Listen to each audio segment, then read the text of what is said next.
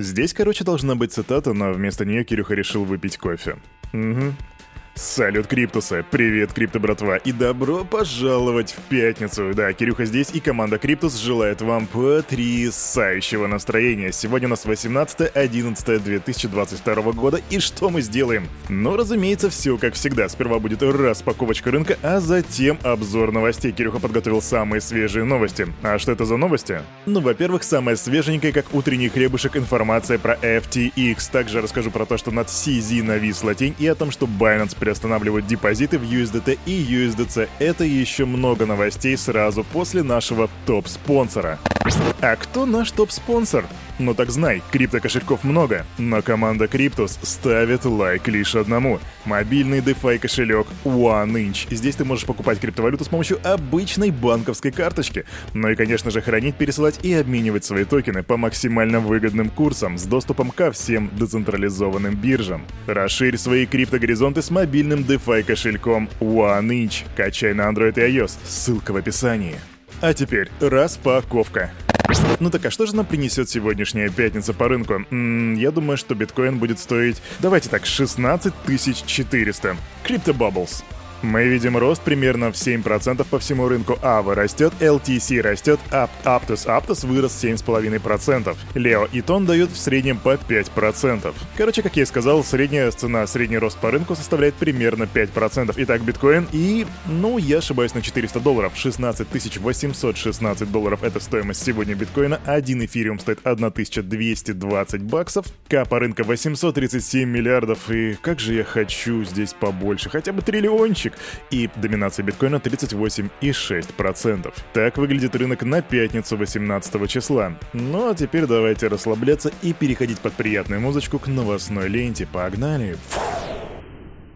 Свежие новости, приятная музычка, шикарная комьюнити и совсем, возможно, немножко вероятно, что шикарный Кирюха.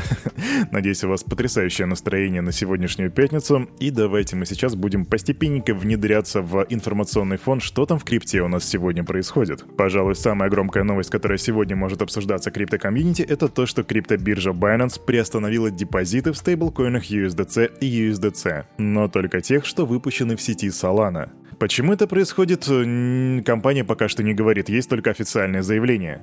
Депозиты в USDC и USDT были временно приостановлены до дальнейшего уведомления. Так говорится в официальном заявлении площадки. А, что интересно, сразу после этого заявления цена Solana упала на 5%, и сейчас она колеблется в районе 13 долларов и 63 центов за одну монетку. За Binance последовали и другие крупные биржи, такие как OKX, Bybit, BitMEX, KuCoin и MXC. И...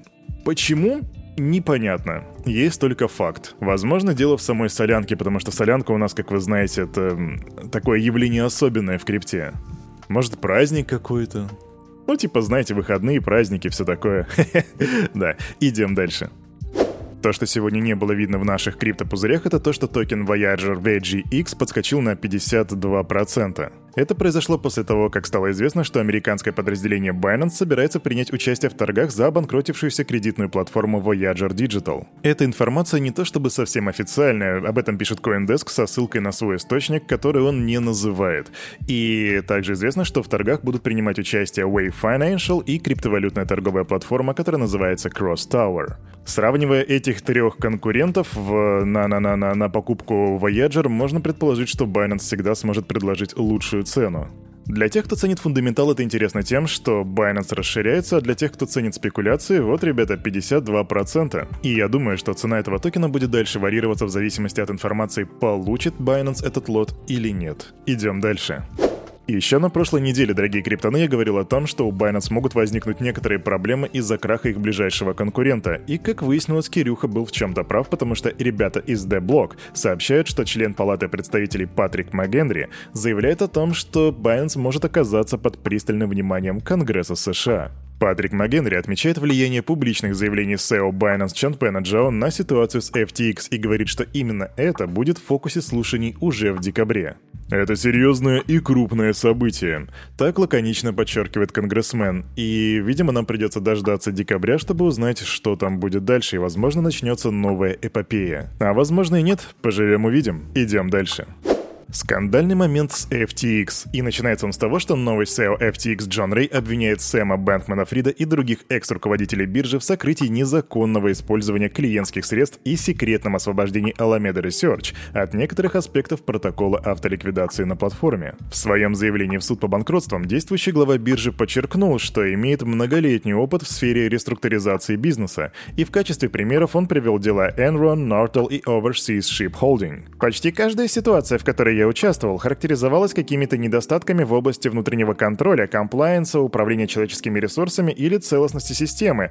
Но никогда в карьере я не видел такого полного провала корпоративного контроля и абсолютного отсутствия достоверной финансовой информации. Так охарактеризовал он состояние дел. Он также отмечает, что у крупного не только по масштабам, по масштабам криптоиндустрии бизнеса отсутствовал отдел бухгалтерского учета. Эти услуги оказывались по аутсорсингу. У FTX Group отсутствовал централизованный контроль денежных средств. Процедурные решения в управлении деньгами включали отсутствие точного списка банковских счетов и лиц, подписавших их. Так добавляет Рэй. Не знаю на самом деле в чем тут проблема, аутсорсинг как бы тема вроде нормальная, с одной стороны, по крайней мере в России.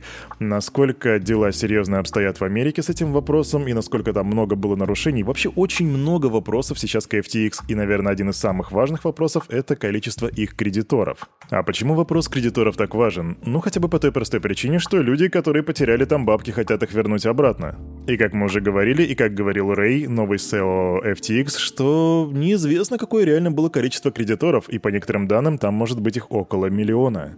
А если их около миллиона, то пока эти кредиторы дождутся, когда они вернут свои деньги, до обычных пользователей биржи, в принципе, возможно, деньги даже и не дойдут, если они вообще есть. К слову, Рэй отмечает, что у FTX есть некоторые ценные ресурсы, которые он не называет, и я думаю, в будущем эта тема вскроется. Идем дальше. Быстрая новость. Платформы децентрализованных финансов увеличили доходы на фоне оттока средств из централизованных бирж. Об этом говорят ончейн данные, и они также показывают рост активности на децентрализованных платформах для торговли фьючерсами и увеличения доходов. Однако такой тренд демонстрируют не все децентрализованные приложения и протоколы, поскольку некоторые из них имели какие-то финансовые связи с FTX и Alameda. Но тем не менее, дорогие друзья, люди такие одумались и начали уходить из централизованного пространства в децентрализацию. И это, наверное, тот момент, когда кто-то говорит, а зачем нужна децентрализация? Так вот, пожалуйста, люди наконец поняли, зачем она нужна.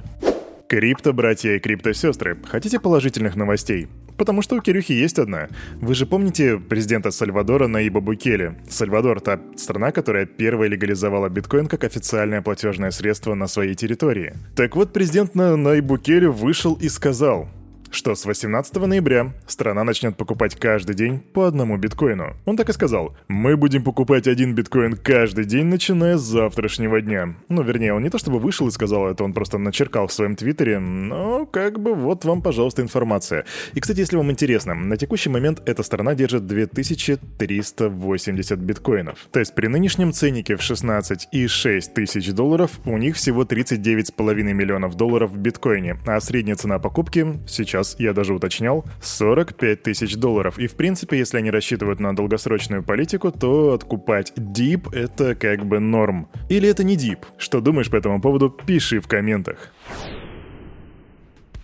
А на этом, на это утро у этого парня за вот этим микрофоном все. С вами, как всегда, был Кирюха и команда Криптус желает вам потрясающего настроения на весь предстоящий день. И, конечно же, помните. Ну, во-первых, то, что мы с вами увидимся в это воскресенье в 18.30 на нашем легендарном шоу «Алло, это Web3», куда к нам придет в гости Макс Севастьянов. И расскажет, как правильно вести бизнес на медвежке, как поднимать свои проекты и очень много лайфхаков. Но ну, а также все, что здесь было сказано, это не финансовый совет и не финансовая рекомендация Сделай собственный research, прокачивай финансовую грамотность и развивай критическое мышление. Увидимся в 18.30 воскресенье. Пока!